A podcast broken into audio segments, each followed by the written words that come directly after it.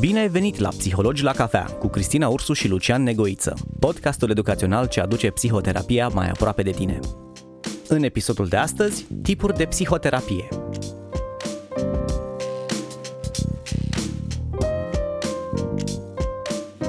Bună, Lucian! Bine ne-am uh, regăsit la episodul numărul 2. Bine ne-am reauzit. Reauzit. Îi salutăm da. și pe ascultătorii noștri. Bună tuturor! Astăzi discutăm despre tipurile de psihoterapie cele mai întâlnite în practică.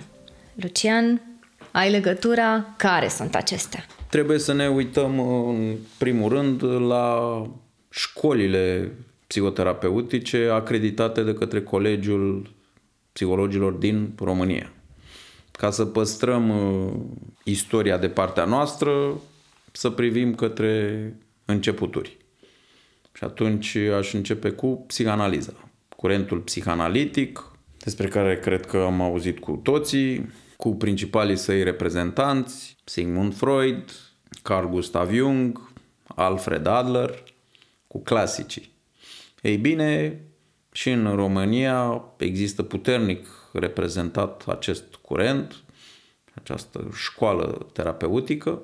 Ce înseamnă procesul psihanalitic? Să nu uităm, Freud a fost medic, a împrumutat uh, acest model medical, trebuie să aflăm cauzele ca să rezolvăm efectele și în psihanaliză procesul terapeutic în sine înseamnă a privi mai degrabă către trecut, cu precădere către trecut. Relațiile noastre primordiale cu mama, cu tata, cu bunicii, ce s-a întâmplat acolo, și ne aduce prejudicii, ne aduce suferință și în uh, prezent. Metodele preferate sunt bazate pe insight, pe a conștientiza ce și de unde au apărut suferințele în plan emoțional, în plan comportamental. Se lucrează și cu visele, după cum uh, știi, însă preponderent, repet, centrarea este pe trecut. Oamenii care aleg să meargă într-o psihanaliză nu primesc uh, teme pentru acasă. Clasic se propune un demers de două, chiar de trei ori pe săptămână, iar aici fiecare va simți dacă îi se potrivește această formă de susținere de terapie sau poate alege și din celelalte. Probabil o să mă întrebi, ok, care sunt celelalte curente școli? și ca să păstrăm uh, la fel uh, istoria de partea noastră, o să mergem către curentul comportamentalist și cel cognitivist. Adică psihoterapiile cognitiv-comportamentale. Cele care privesc comportamentele învățate cândva într-o manieră negativă și care nu, nu mai au utilitate în prezent. Pe scurt, mă refer la tratarea fobiilor, a fricilor, fie de a merge cu un lift, fie de a merge, de a utiliza un avion pentru deplasare sau mi-e teamă de gândaci, mi-e teamă de câini, mi-e teamă aproape de orice. Ei bine, la bază stau niște procese de învățare inconștiente cândva, iar într-o astfel de terapie oamenii sunt învățați noi comportamente, în special cele de expunere. Să nu uităm că în fobii Tendința noastră a oamenilor este să evităm. Nu vreau să simt acea frică intensă.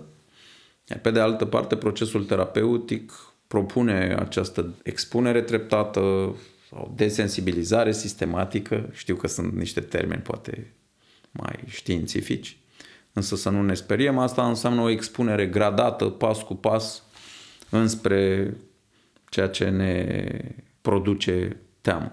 Adică, practic, dacă am o fobie de câini, să zicem, prima dată o să începem expunerea prin a-mi imagina un câine, după care poate cu o poză, pe urmă poate cu un film, pe urmă poate cu un câine mic în, exact. în real life.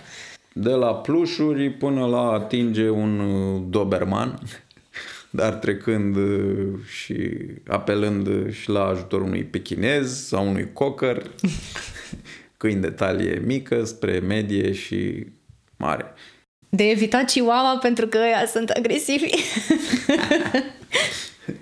da. Cam acesta ar fi procesul comportamental.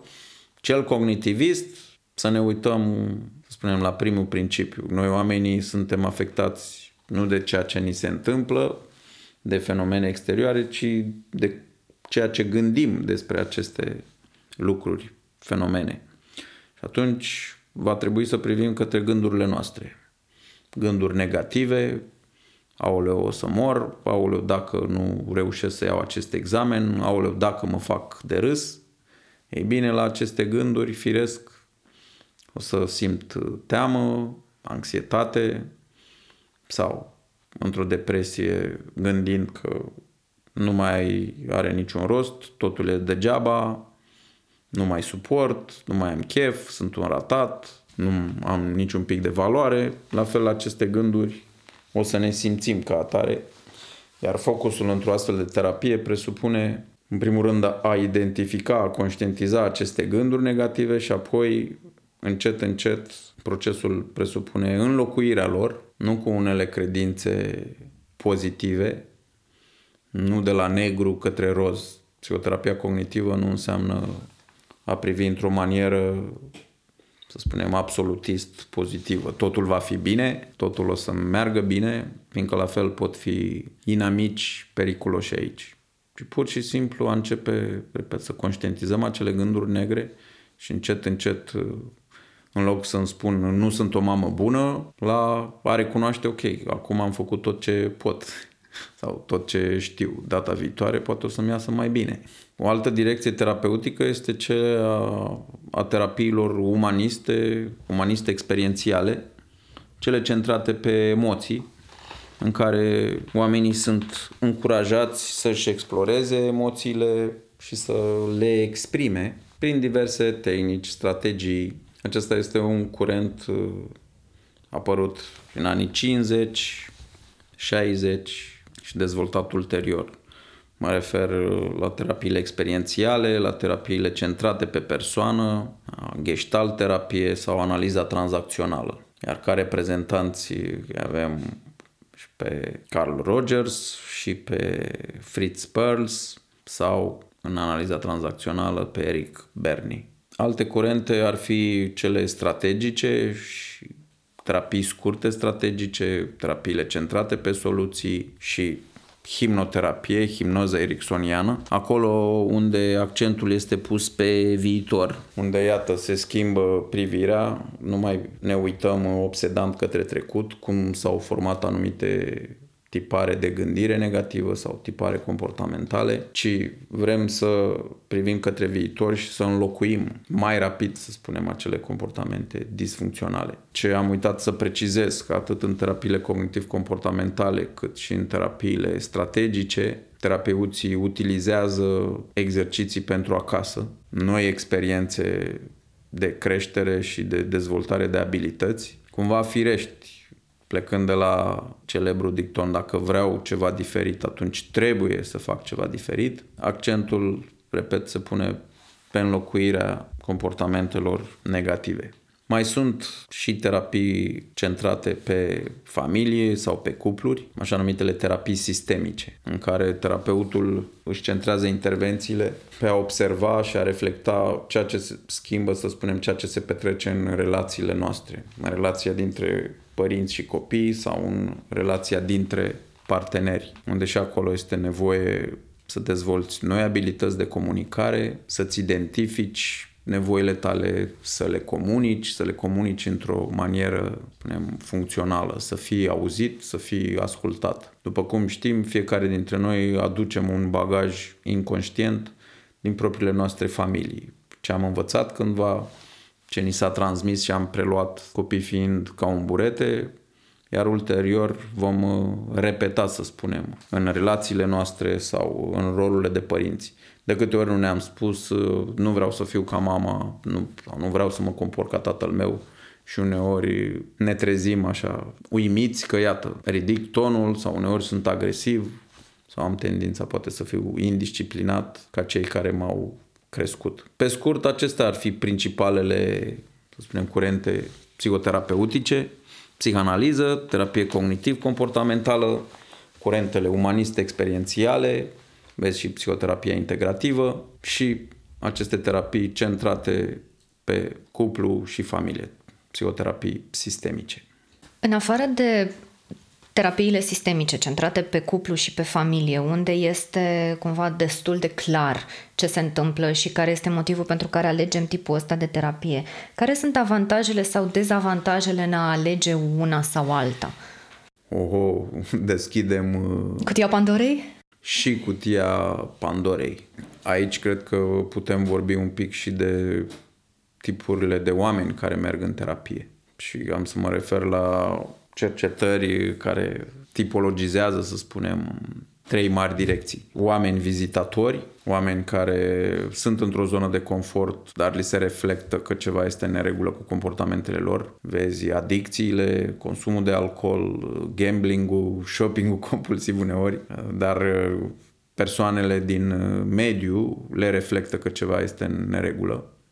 Și atunci ei pot alege să meargă într-o psihoterapie doar să guste, să spunem, doar la suprafață un pic, să bage piciorul într-o apă, să se ude un pic.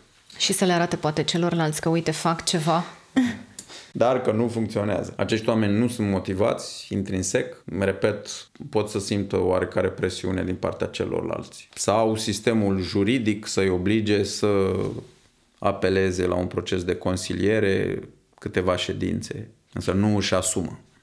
Uite, hai să luăm exact uh, exemplul ăsta pe care l-ai dat ăsta de gambling sau de shopping compulsiv.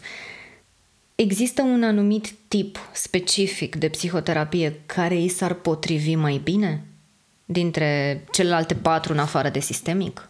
De ce spuneam că deschidem o cutie a Pandorei? Fiindcă, în primul rând, așa cum știi și tu, contează relația terapeutică.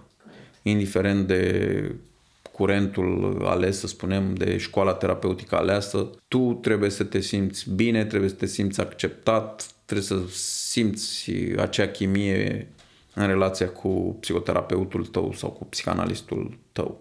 Fără acea relație, studiile ne arată că schimbările vor întârzia să apară. O a doua direcție, dacă ne referim la fobii, să spunem, la emoții care te împiedică să funcționezi normal, eu aș recomanda terapiile cognitiv-comportamentale, cele centrate pe înlocuirea atât a gândurilor negative cât și a comportamentelor de evitare, de amânare. Iar acolo unde sunt uh, traume, suferințe, să spunem, mai profunde, vezi și relațiile noastre cu figurile de atașament din copilărie, acolo vom avea nevoie de un proces terapeutic mai îndelungat, în care e bine de dorit ca psihoterapeutul să aibă mai multe formări, să spunem, și cumva să lucreze eclectic. Uh-huh. Și să se poată centra și pe experiență, pe emoții, pe relațiile din spate. Exact, să aibă curajul să meargă și să susțină,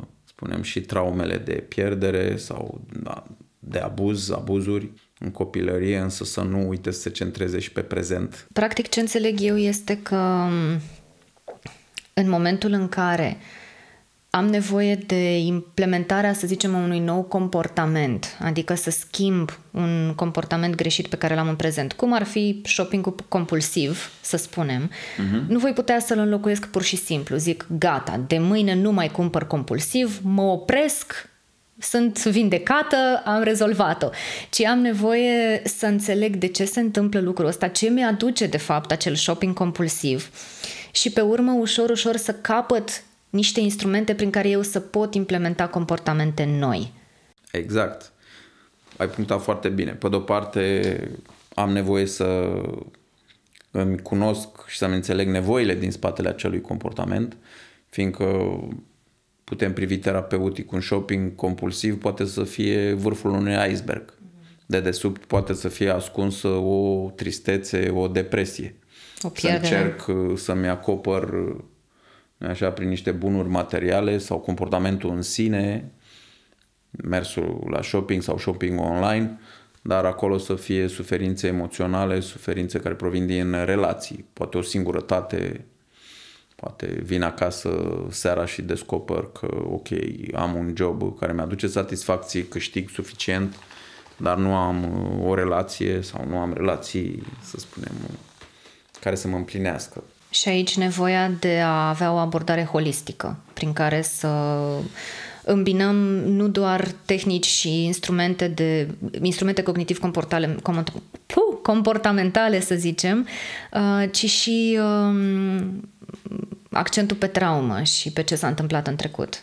Pot privi și către trecut, pot să observ dacă în familia mea au existat alte comportamente adictive.